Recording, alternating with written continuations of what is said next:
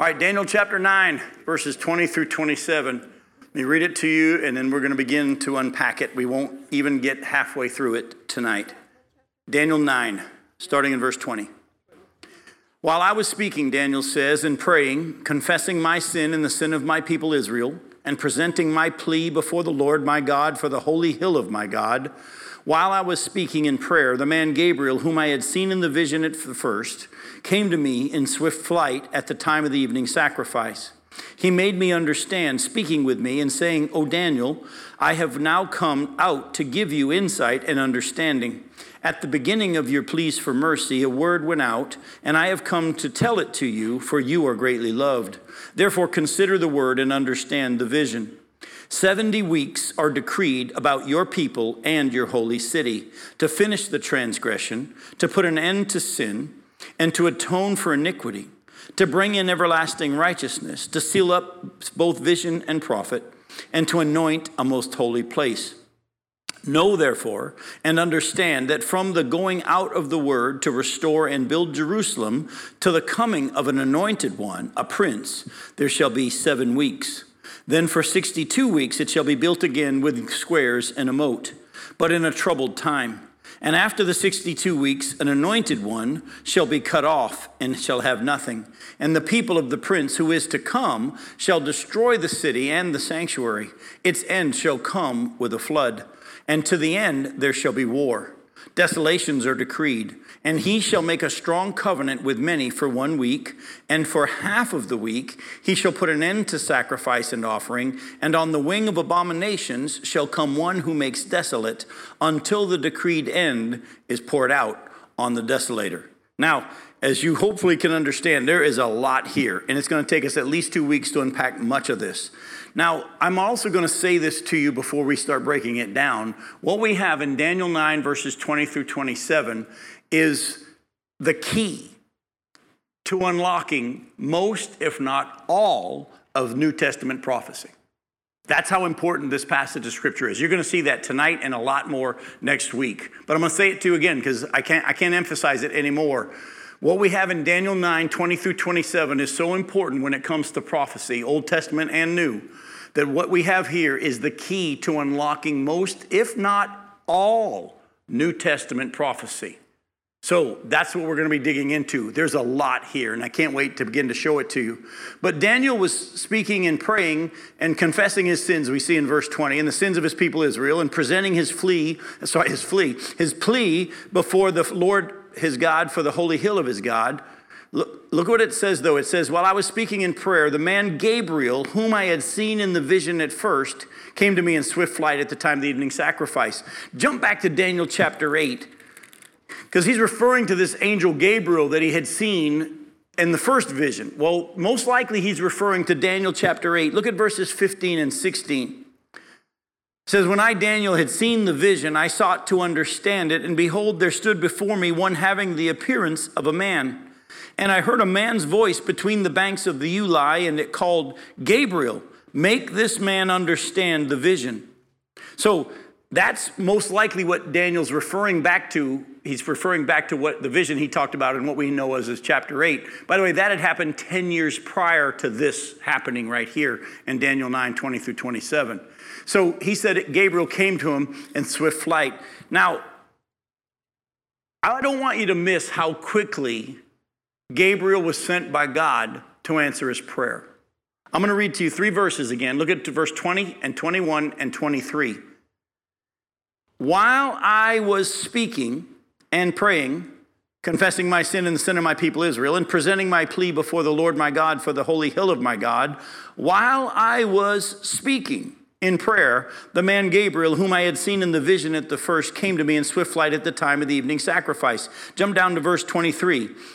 Gabriel tells him, At the beginning of your pleas for mercy, a word went out and I have come to tell it to you for your greatly love. Therefore, consider the word and understand the vision. So, when did God send Gabriel to answer his prayer?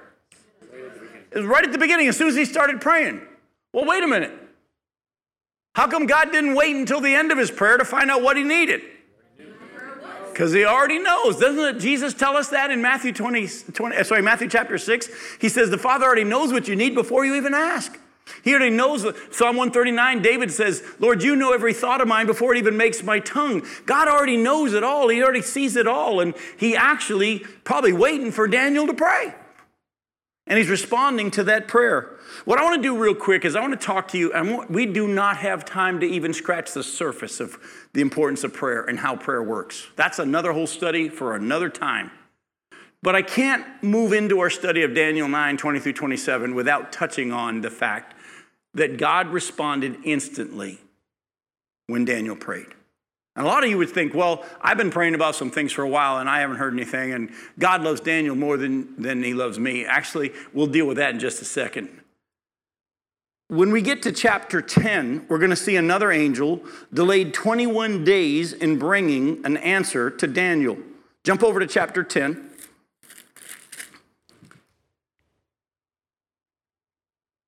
Look at verse 12. Then he said to me, Fear not, Daniel, for from the first day that you set your heart to understand and humbled yourself before God, your words have been heard, and I've come because of your words. The prince of the kingdom of Persia withstood me 21 days, but Michael, one of the chief princes, came to help me, for I was left there with the kings of Persia, and came to make you understand what is to happen to your people in the latter days, for the vision is for days yet to come. We're going to break this down in much more detail uh, when we get to chapter 10, but I don't want you to miss the fact that here Daniel was praying, and the answer was sent right away. But there was a spiritual battle going on in the spiritual realm, and the angel that was coming to bring him the message got stopped by a demon. And he battled against this demon for 21 days, three weeks. And on top of that, Michael, the archangel, had to come and help him defeat him so he could get on with his job to come bring the message. But again, the message was sent. There was a delay in the spiritual realm, in the, in the delay in the hearing of the, the response of the prayer because of what was going on in the spiritual realm. Now, what I want to talk to you about tonight, without getting into too much, because there's so much to coming uh, to really understand prayer and how God, how God works with prayer. What I want to deal with tonight is just this. I want you to see something. I want you to see God's heart for you when you pray. Now, we've hopefully been around enough preachers that we've all heard the truth that when God answers our prayer, he answers three, one of three ways. Yes, no, and what? And wait. But I don't want you to, for a second, think that he's not going to answer. Jesus himself taught us that that's not who God is. That's not how it works. And when you look at prayers, you'll notice that God responds quickly. Sometimes he says right away, yes. Sometimes he'll say right away, no. Other times he'll even say right away, yes. But there are sometimes, as we just touched on, and we'll get to to chapter 10, there are some other things that are involved. Sometimes, and again, I'm doing my best to not go too deeply here because I don't want to get, on, get off track for where we're going tonight, but sometimes God responds and we're kind of, I'm going to say it nicely, too dumb to hear. And we miss out on some things because of what's going on on our end. One of them is a lack of faith. Go to James chapter 1. Look at verses 5 through 8. In James chapter 1, look at verses 5 through 8. Look closely at what God says here. He says, If any of you lacks wisdom, let him ask God, who gives generously to all without reproach, and it will be given him. Don't miss that. Before we go any further, if you lack wisdom, ask God, who is not going to withhold it. He's going to generously give it to everyone without reproach, and it will, I underline in my Bible, it will be given to him. But let this person ask in faith with no doubting. For the one who doubts is like a wave of the sea that's driven and tossed by the wind. For that person must not suppose that he'll receive anything from the Lord. He's a double minded man, unstable in all his ways. In other words, God says, I have a heart to tell you, but if you are going to doubt and question, I got to deal with that before I come with the answer. Because why would God withhold an answer if you're going to doubt and question? Because even if he gives the answer, you're going to doubt and question, and you're not going to really believe it. So he's going to have to deal more with the doubt issue before he can bring you the response. Again, there's a lot to this, but go back to Luke chapter 18. As you're turning to Luke 18 and looking at verses 1 through 8, I know you all can quote with me Proverbs chapter 3, verses 5 and 6. Trust in the Lord with all your heart, lean not on your own understanding, in all your ways acknowledge him, and he will what? He'll direct your path. He will show you. He'll, he'll make your path straight. He, he will. That's who he is. He responds. He's actually a loving father who wants to respond. So look at Luke 18, verses 1 through 8. And he told them a parable to the effect that they ought to always, always to pray and not lose heart. He said, In a certain city there was a judge who neither feared God nor respected man.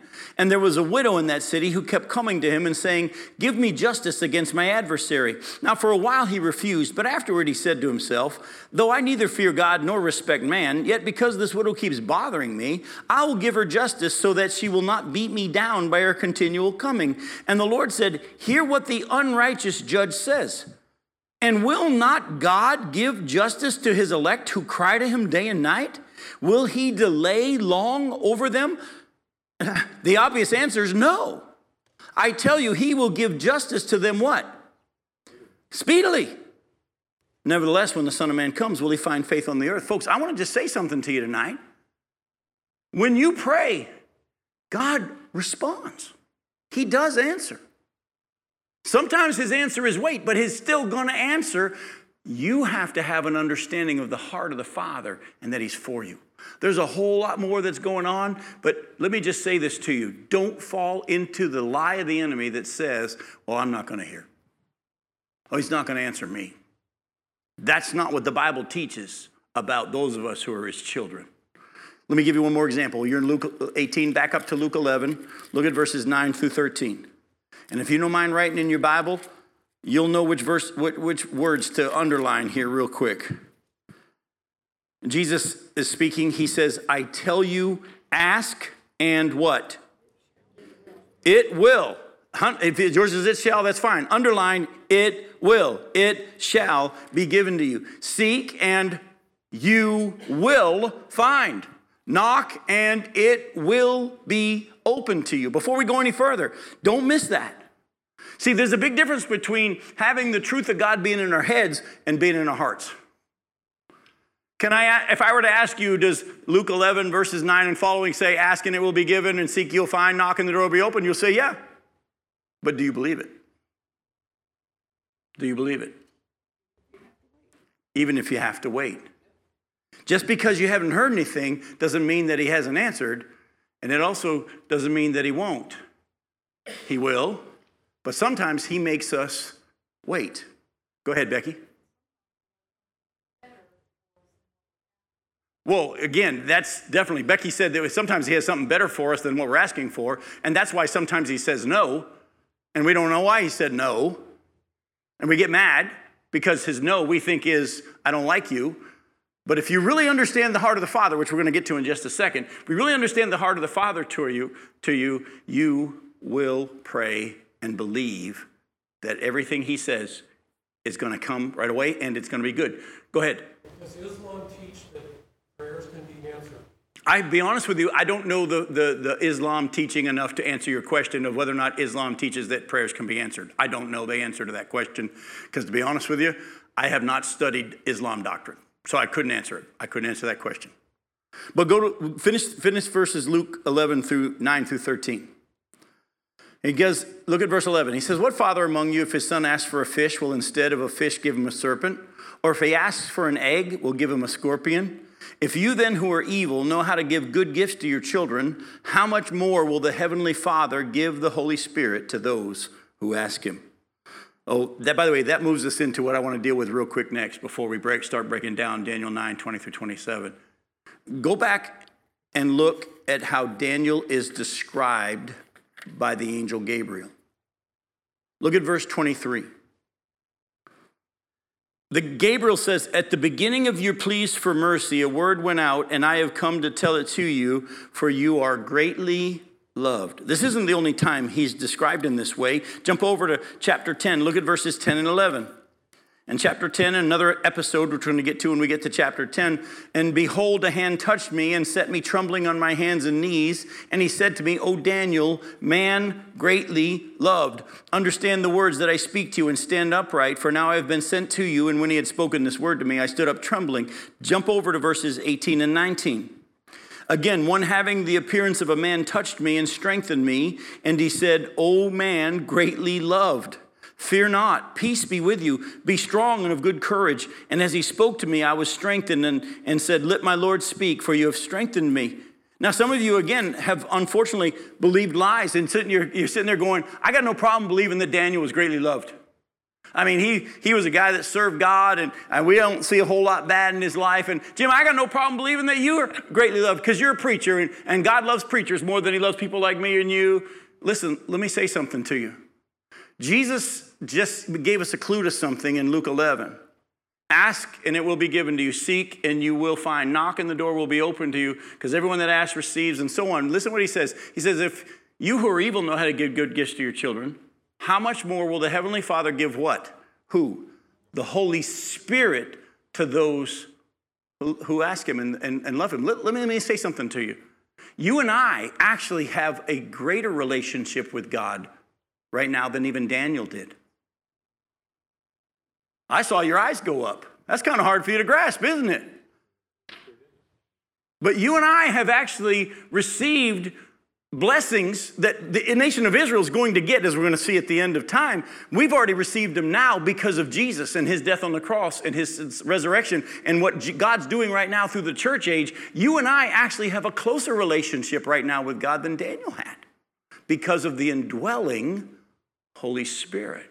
That's why even someone like David could pray, Don't take your Holy Spirit from me. Is that something you and I have to ever have to pray? No, because he's promised never to leave us nor forsake us. He seals us with his spirit. We're guaranteed eternity. Folks, let me say something to you. Go to John 16. I want you to let this truth sink into your heart. It might actually affect how you pray and how much you pray, but you're greatly loved. Look at John 16, verses 25 through 27. Listen to what Jesus said. He said, I've said these things to you in figures of speech. But the hour is coming when I will no longer speak to you in figures of speech, but will tell you plainly about the Father. In that day, you will ask in my name. And I'm not saying to you that I'm going to ask the Father on your behalf, for the Father himself, himself loves you. Some translations say already, and I think that's great, because you have loved me and have believed that I came from God. Did you catch that? Because of our faith in Jesus Christ and because God's sealing us with the Spirit, we're already in Christ. We're loved by the Father, can't be loved any more than we are. And on top of that, we, when we ask now, because we're in Christ, we are like walking up to the throne of God as Jesus, asking as a co heir with Christ. We ask in his name, and Jesus said, Listen, I'm not going to go speak to him on your behalf. I don't have to. He loves you already because of your love for me and your faith in me. Go to 1 John chapter 4. And folks, I, can't preach you into getting this. I wish I could. I wish I could yell loud enough, scream loud enough, read this hard enough that you would get it. But it won't happen until you meditate on the Word of God and it moves from your head to your heart. When you've moved from tasting that He's good to swallowing. 1 John 4, look at verses 10 through 19. He said, In this is love, not that we love God, but that He loved us. And He sent His Son to be the propitiation for our sins. Beloved, if God so loved us, we ought to also love one another. Now, no one has ever seen God. If we love one another, God abides in us, and His love is perfected in us. By this we know that we abide in Him and He in us. How? Because He's given us His Spirit. And we have seen and testify that the Father has sent his Son to be the Savior of the world. Whoever confesses that Jesus is the Son of God, God abides in him and he in God. So we have come to know, oh, look, there's a difference, and to believe the love that God has for us. Some of you know about the love that God has for you, but I wonder if you believe it. God is love. And whoever abides in love abides in God, and God abides in him. By this is love perfected with us, so that we may have confidence for the day of judgment. Because as he is, so also are we in this world. There's no fear in love, but perfect love casts out fear, for that type of fear has to do with punishment, and whoever fears has not been perfected in love. Let me say something to you. Just this past week, I had the privilege of preaching up in New England, as some of you know, because that's why we haven't had Bible studies for three weeks, and we've been traveling and all. And I actually preached a series at a Christian conference center up there in New England, and I spent three nights an hour each night breaking down Psalm 23. The messages God had me preach at a church in Raymond, I used Proverbs 3, 5, and 6, two weeks. And the messages I preached at the Christian Conference Center in Alton Bay, New Hampshire, God had me focus on Psalm 23. And you could pretty much title all of those messages this Living it, not just quoting it. Because most of us could probably quote Psalm 23, as we all could just quote Proverbs 3, 5, and 6. But most of us quote it, but very few live it. I'm not going to take the time to break down all Psalm 23, but you know how it ends? Do you know what David actually says? He says, Surely goodness and mercy shall follow me all the days of my life. And one of the things I brought out to them was the fact that that word surely in the Hebrew could also be translated only. Say it again now, using only instead of surely.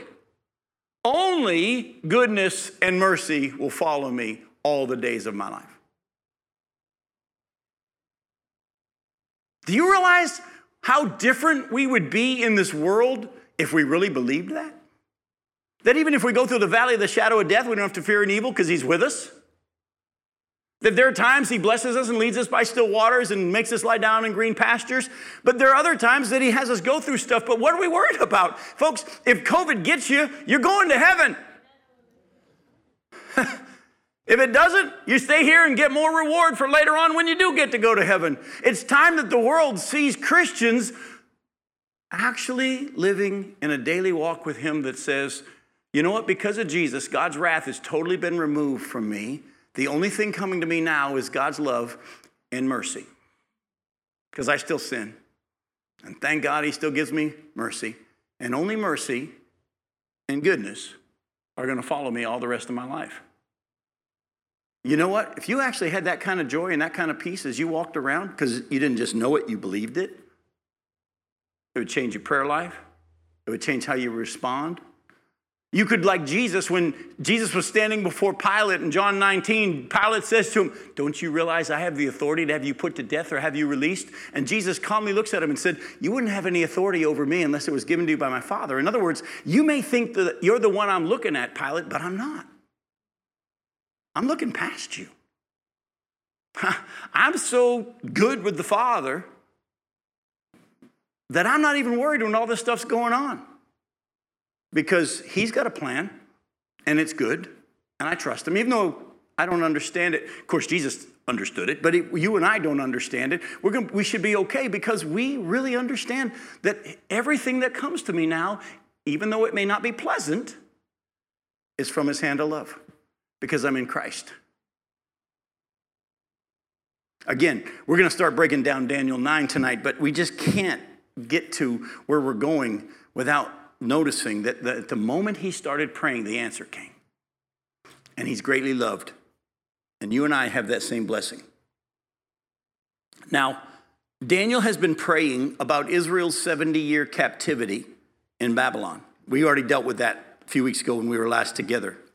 And Gabriel comes and tells him that even though you've been praying about 70 years of captivity in Babylon, 77s, some translations say weeks, have been declared or decreed. The English, the English Standard Version here says decreed. I love that.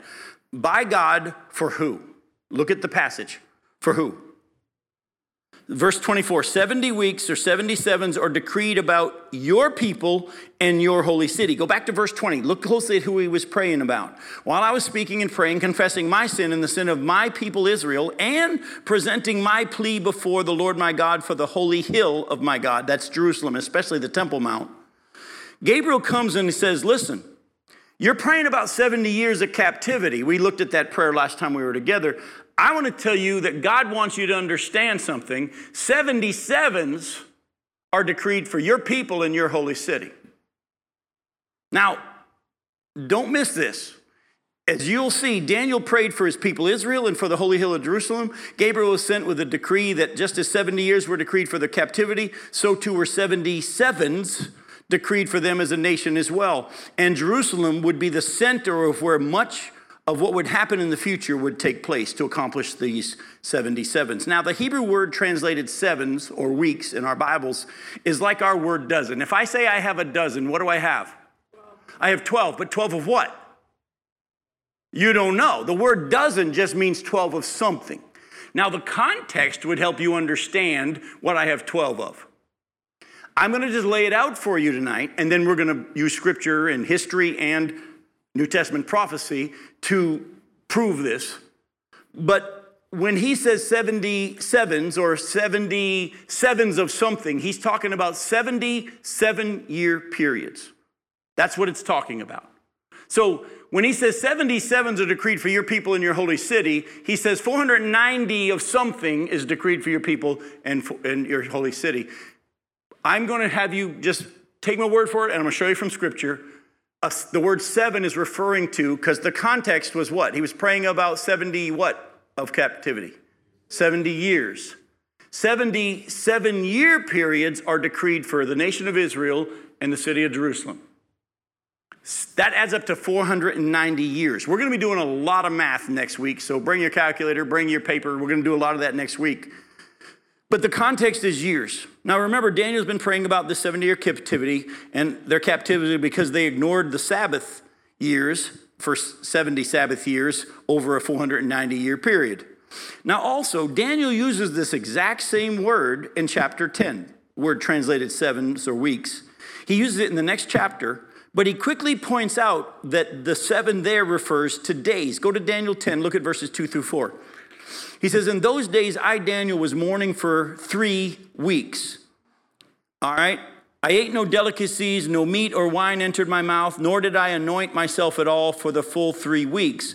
On the 24th, what? Day of the first month, as I was standing on the bank of the great river that is Tigris, lifted my eyes. So that word there, sevens, is actually here referring to seven days, okay? Because he quickly points out it was days. Now, Back in Daniel 9, though, the context is years. So, comparing our interpretation of sevens being seven year periods to other New Testament prophecies, we're going to see that year, the years translation or interpretation works. Go to Daniel 9, look at verse 27, and we're going to start doing a little bit of math here. And it's going to get almost comical how much God uses so many different ways for us to get it. In Daniel 9, look at verse 27.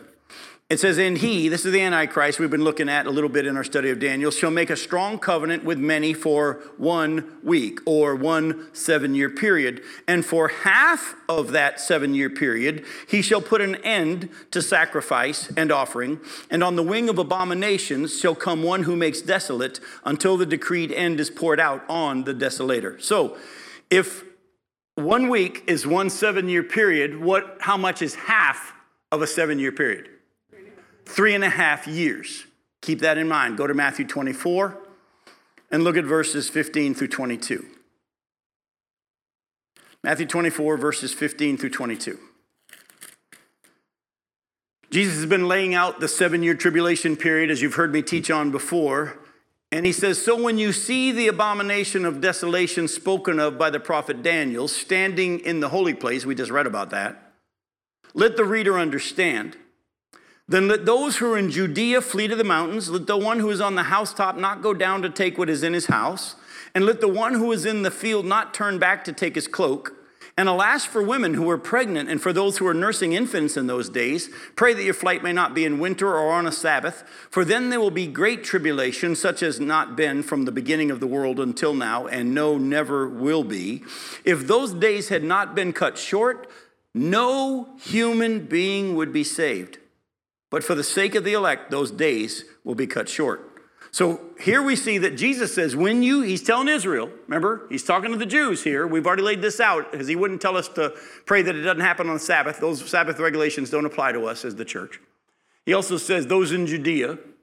He also says, pray that your flight doesn't happen in the winter. The church is everywhere, it's winter somewhere, you know? But he's saying, no, listen closely.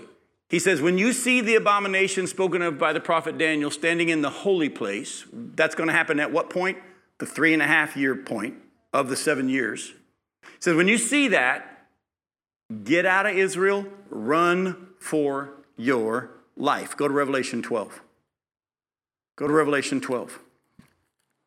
Look at verses 13 and 14. In Revelation chapter 12, verse 13. And when the dragon, Satan, saw that he had been thrown down to the earth, he pursued the woman who had been given birth to the male child. That's Israel, had, been, had given birth to Jesus. But the woman, Israel, was given the two wings of the great eagle so that she might fly from the serpent into the wilderness to the place where she is to be nourished for a time and times and half a time. All right, so hang on for a second. It, the woman, Israel, is going to run out into the wilderness when Satan goes after her, and she's going to be protected for a time, times, and half a time. Anybody have any idea how long that is? That's three and a half years. But just in case you're not sure, go to Revelation chapter 12, look at verse 6. And the woman fled into the wilderness where she has a place prepared by God in which she is to be nourished for how long? 1,260 days. By the way, for those of you that don't know this, in the Jewish understanding of a year and the Jewish way that they counted years, their years were 360 day years, not 365 like ours. So if anybody's here got a calculator, you divide 1,260 days by 360 days, what do you get?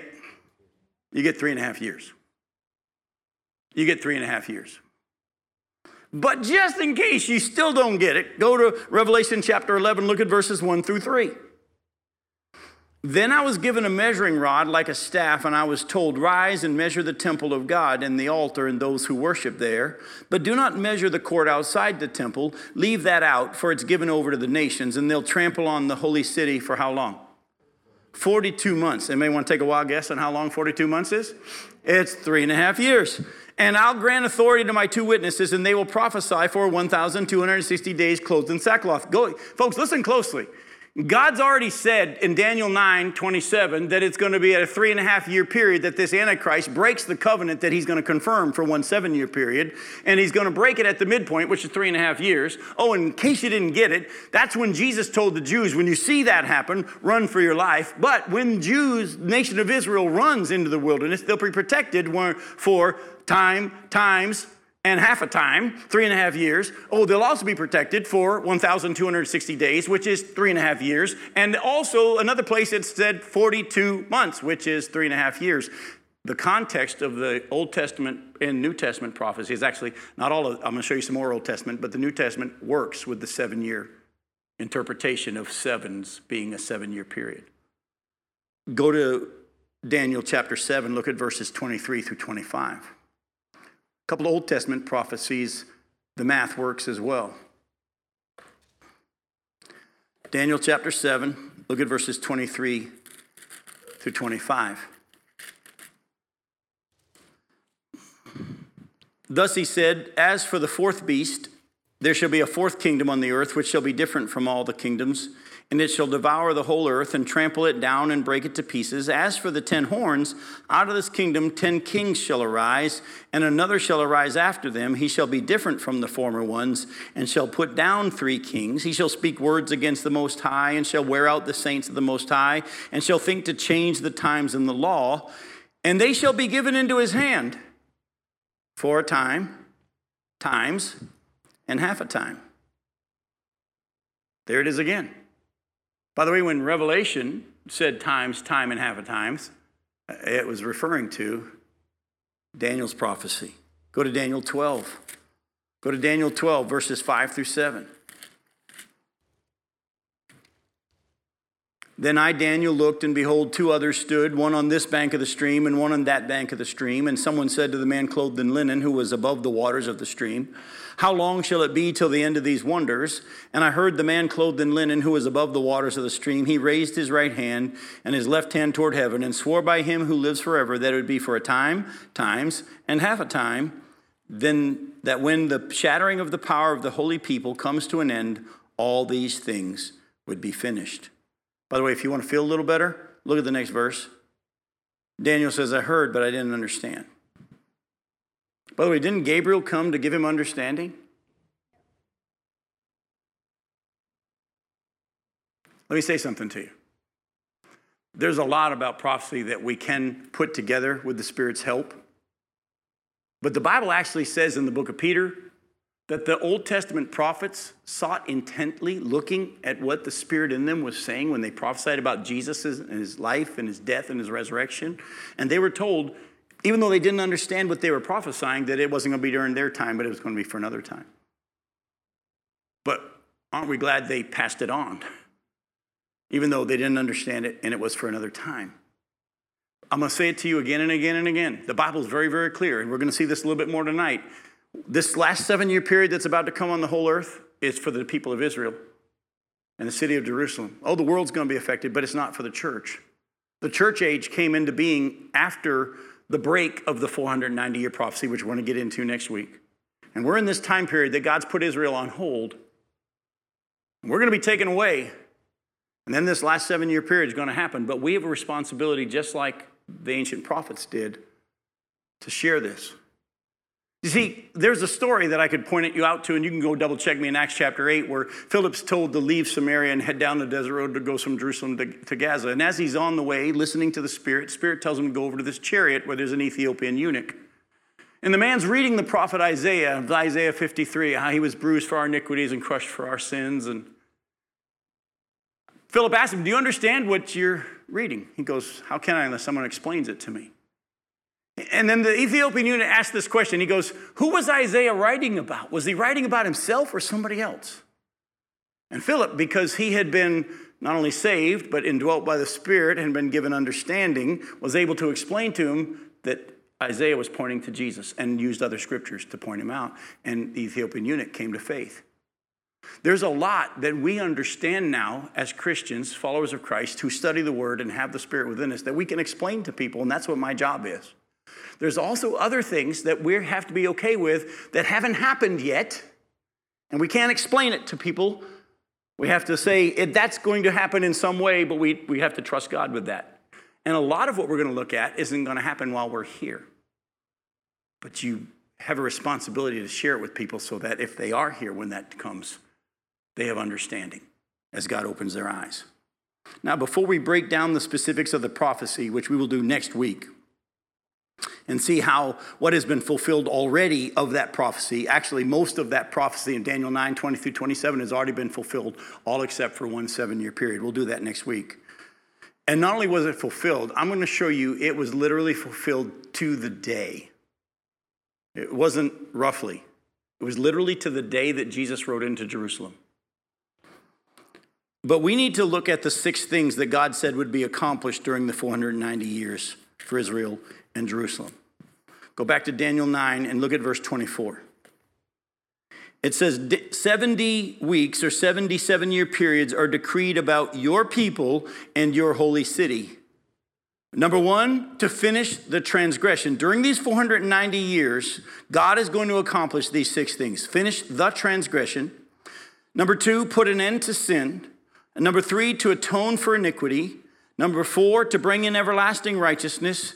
To number five, seal both vision and prophet. And six, to anoint a most holy place. In the 20 minutes we have left, we're just going to cover the first three. But remember, these are decreed for who? Israel and the city of Jerusalem. The, the end of this 490 year period, which we still have one seven year period left, which we'll deal with next week, the end of this time period will bring an end to the transgression of disobedient Israel, the nation. Look closely again how, how it's worded. To put in, to finish what? The transgression. As you're going to see in just a little bit, also put an end to sin. We'll deal with that in a little bit. Anybody want to take a wild guess what the transgression is? What is the transgression that Israel, nation, national Israel, committed? They rejected their Messiah. They rejected the Messiah. And I can't wait to show you something. I've never seen this in Peter's sermon until I was studying this. Go to Acts chapter 3 and look at verses 19 through 21. Now, as you're turning to Acts 3, verses 19 through 21, the nation of Israel rejected God many times in their history. As you'll also see, they rejected their Messiah when he came to them. We're going to deal with that next week in more detail. But at the end of these 490 years, they will end their transgression or the transgression and receive their Messiah and be saved. In Acts chapter 3, look at what Peter says, preaching to the Jews. He's been saying all through his sermon, men of Israel, men of Israel. Look at verses 19 through 21. Well, we'll go back to verse 17. It'll help us get started. And now, brothers, I know that you acted in ignorance, as did also your rulers. But what God foretold by the mouth of all the prophets that his Christ would suffer, he thus fulfilled. Repent, therefore, and turn back, that your sins may be blotted out, that times of refreshing may come from the presence of the Lord, and that he may send the Christ appointed for you, Jesus, whom heaven must receive until the time for restoring all the things about which God spoke by the mouth of his holy prophets long ago. Don't miss that. He said, Brothers, you acted in ignorance as also did your rulers, but everything that God said would happen to the Messiah happened to him, just like he said. And listen, but you need to repent and believe in the Messiah so that this Messiah can be sent. In other words, the Messiah is not going to come back to this earth. Now, we're going to be raptured prior to this, but Jesus won't come back to this earth to set up his kingdom until after Israel realizes what they've done. And the nation repents. Then he'll send the Christ. The scriptures show us this. Go to Matthew 23. Look at Matthew 23, verses 37 through 39. By the way, this is on the day that Jesus rode into Jerusalem that we're going to look at next week. On that day that fulfilled the first three quarters plus of the 490 years to the day, on that day, Matthew 23, 37 through 39, Jesus says, O Jerusalem, Jerusalem, the city that kills the prophets and stones those who are sent to it. How often would I have gathered your children together as a hen gathers her brood under her wings, and you were not willing? See, your house is left to you desolate. For I tell you, you will not see me again until you say, Blessed is he who comes in the name of the Lord. By the way, they had already said, that morning, Blessed is he who comes in the name of the Lord, as he rode into Jerusalem. But they didn't mean it. Within a few days, he's going to be killed. Look what Jesus says You guys aren't going to see me again until you believe. That's the second half of the tribulation. That's it. It's going to happen at the very end of the tribulation, the very, very end. And I'm glad you said that because that's a great transition to our next passage. Go to Romans 11. Go to Romans 11, look at verses 25 through 27. That's going to happen at the very end of the tribulation period. Romans 11, verses 25 through 27.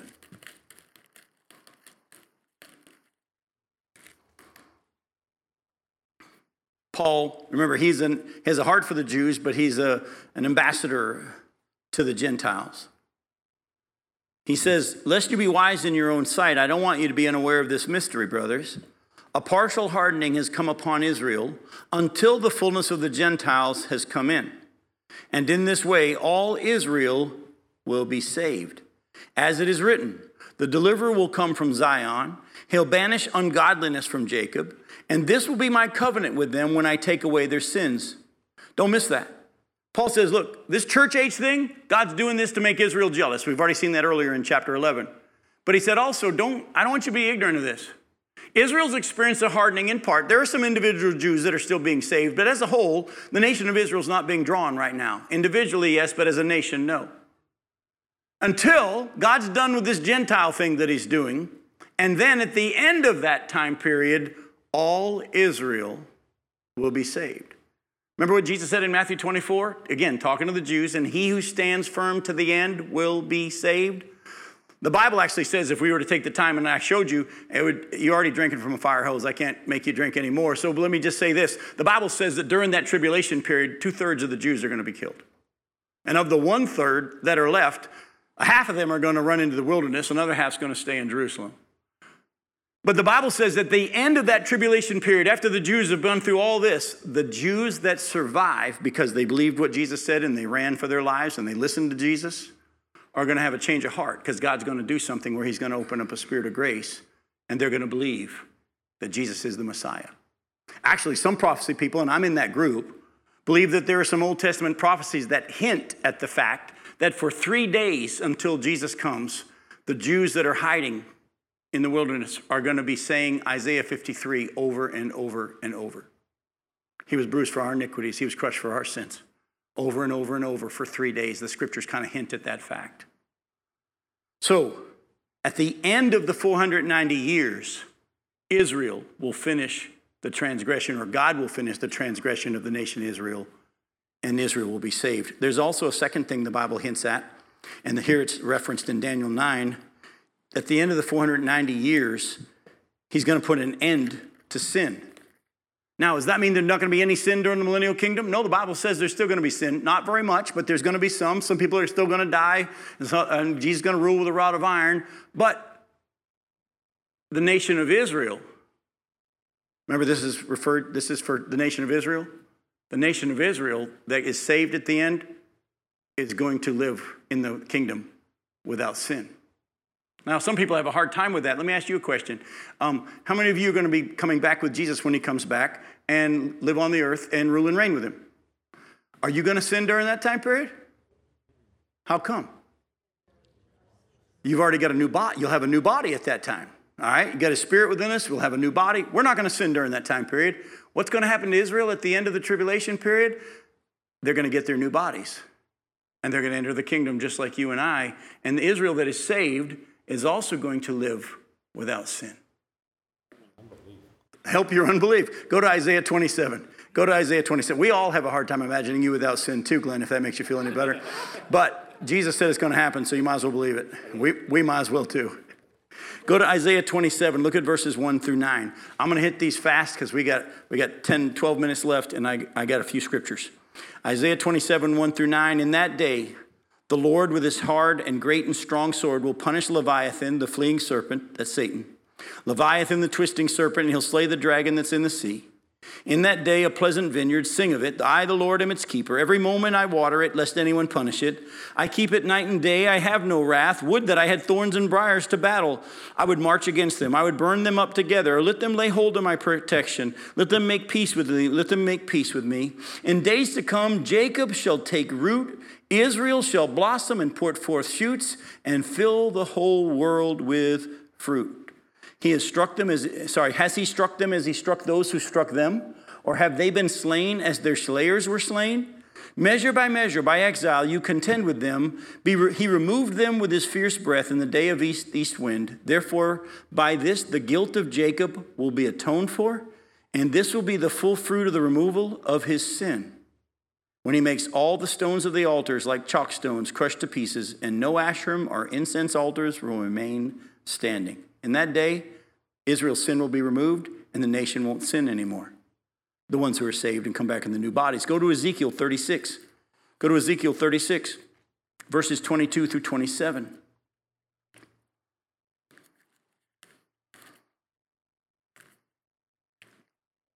Ezekiel 36, starting in verse 22.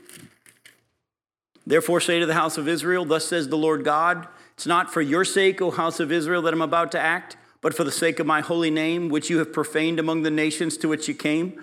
And I'll vindicate the holiness of my great name, which has been profaned among the nations, and which you have profaned among them.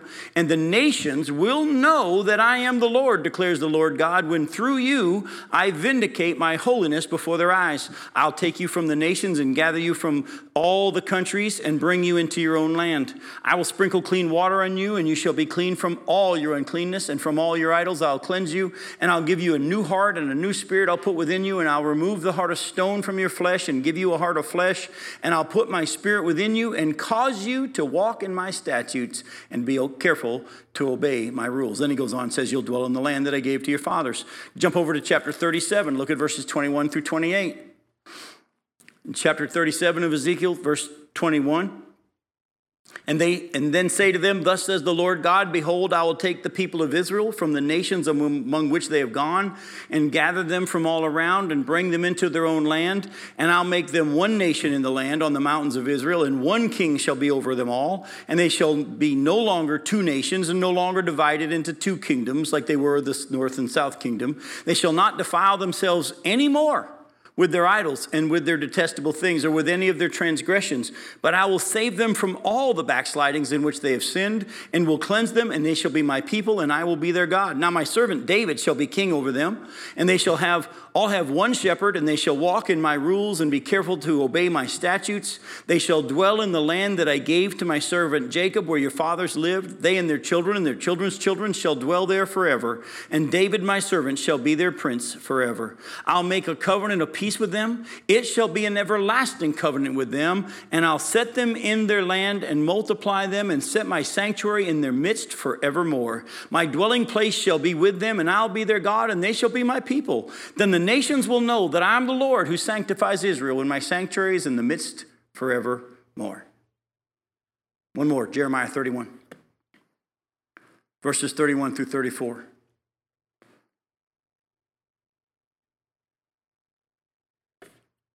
Jeremiah 31, starting in verse 31.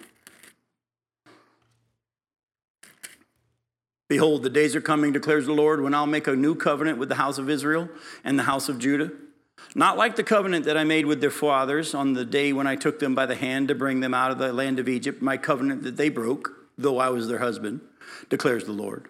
For this is the covenant that I will make with the house of Israel after those days, declares the Lord. I'll put my law within them, and I will write it on their hearts and I'll be their God, and they shall be my people. And no longer shall each one teach his neighbor and each his brother, saying, Know the Lord, for they shall all know me, from the least of them to the greatest, declares the Lord.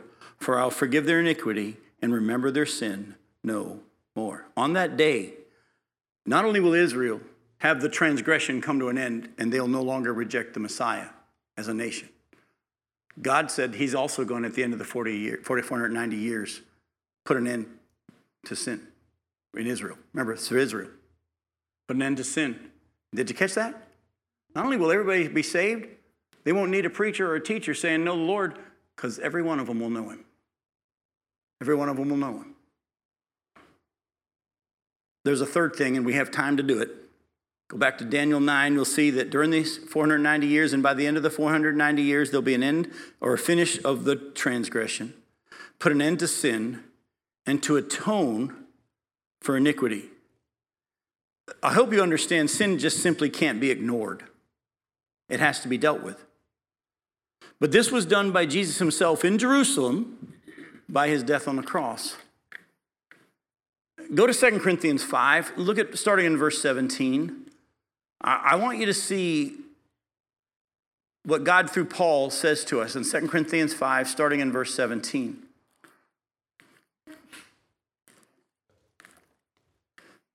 Says, Therefore, if anyone's in Christ, he's a new creation. The old is passed away. Behold, the new is come. All this is from God, who through Christ reconciled us to himself and gave us the ministry of reconciliation. That is, listen closely, in Christ, God was reconciling the world to himself, not counting their trespasses against them, and entrusting to us the message of reconciliation. Therefore, we're ambassadors for Christ God making his appeal through us, we appeal you on behalf of Christ, be reconciled to God. For our sake, he made him to be sin who knew no sin, so that in him we might become the righteousness of God. Listen to what he's saying. He says, At the moment that Jesus died on the cross, there in Jerusalem, during that 490 year period, what I want you to understand is, is that at that moment, God was in Christ reconciling who to himself? No. What does that passage we just read say? Not Israel. The world. Listen, there are some preachers that tell you Jesus only died for those who are going to be saved. That's not what the Bible teaches. Over and over, the Bible says he died for the whole world. He died for the whole world. God was in Christ reconciling the world to himself. That doesn't mean everybody's automatically saved. We now have the message of reconciliation saying, be reconciled to God. In other words, God's already paid for your sin. All you have to do is receive it. If I said to you, your meal has already been paid for, and you go to my waiter and say, never mind, I'll pay for it myself. Is your meal paid for? Yes, it is. But you didn't receive it. You didn't receive the benefit of it because you went and paid your own money. You understand what I'm saying? God's already paid for the sin of the whole world. But everyone who says, no thanks, will have to pay for it themselves, even though it was already paid for for them. And oh, by the way, the Bible says you'll never be able to pay for it, and that's why hell's eternal. Our message is not that God's mad at you, but if you ask him to change his mind, he'll change his mind. The message is God loves you, he's already paid for your sin, you just have to receive it. God was in Christ reconciling the world to himself. He made an atonement for sin there in Jerusalem on the cross. This is ours now in the time of the Gentiles, but one way, one day will be applied to national Israel. Let me show you what I mean. Go to Zechariah chapter 12. I've been waiting to show you this verse. Some of you probably can quote it, but this is just a cool, cool verse. Zechariah chapter 12. Remember, these six things are decreed for Israel and the city of Jerusalem. Zechariah chapter 12, look at verse 10. God says, And I will pour out on the house of David and the inhabitants of Jerusalem a spirit of grace and pleased for mercy, so that when they look on me, on him whom they have pierced, they shall mourn for him as one mourns for an only child, and weep bitterly over him as one weeps over a firstborn. God's going to pour out his spirit on the nation of Israel that survives the tribulation period, and they're going to believe in Jesus. And not only that, they're going to grieve and mourn because they realize what they've done. Go to, go to Zechariah 13. Right there, probably on the same page for some of you. Look at verse 1. On that day, there shall be a fountain opened for the house of David and the inhabitants of Jerusalem to cleanse them from sin and uncleanness. When was this already paid for and taken care of? At the cross. When will national Israel receive it? When they turn to faith at that day, at the end of the 490 years. Go to Isaiah 59. You're going to make it. We're going to make it. Two more verses, and we got two minutes. Isaiah 59, look at verses 20 and 21. Isaiah 59, verses 20 and 21.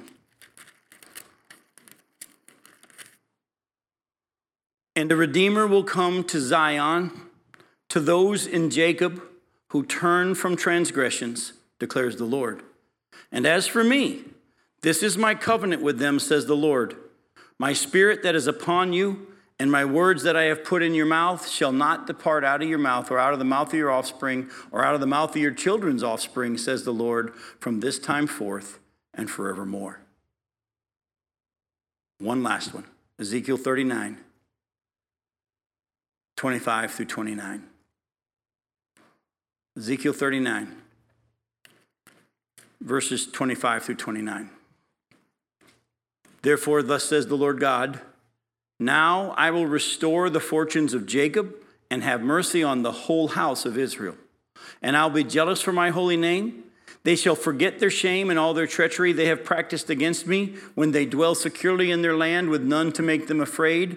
When I have brought them back from the peoples and gathered them from their enemies' lands, and through them have vindicated my holiness in the sight of many nations, then they shall know that I am the Lord their God because I sent them into exile among the nations and then assembled them into their own land. Listen closely. I will leave none of them remaining among the nations anymore. By the way, has that happened yet? Uh, you've been to Fort Lauderdale? There's a few Jews down there. In New York, there's a few Jews there still. There, there's still a few around the world. Even though they've gathered back into their land, these prophecies about the last days aren't happened, haven't happened yet. They've just had enough Jews go back, so the end time stuff about the nation of Israel being there in the land so Satan can chase them out can be fulfilled. But these prophecies are still to be fulfilled. Then they shall know I'm the Lord their God, because I sent them into exile among the nations, and then assembled them into their own land. I'll leave none of them remaining among the nations anymore, and I will not hide my face anymore from them when I pour out my spirit upon the house of Israel, declares the Lord God.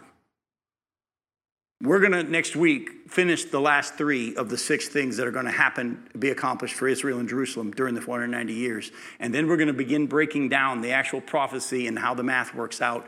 And I can't wait to show it to you. But it's going to become clear that everything God said would happen literally happened to the day of the first 483 years of that 490 year prophecy. But then on the day that Jesus rode into Jerusalem and was cut off, and rejected, Israel's been on hold. And there's one seven year period left for Israel and Jerusalem. At the end of this church age, we're gone. And that's going to happen. Can't wait to talk to you about it. I love you. We'll see you next week.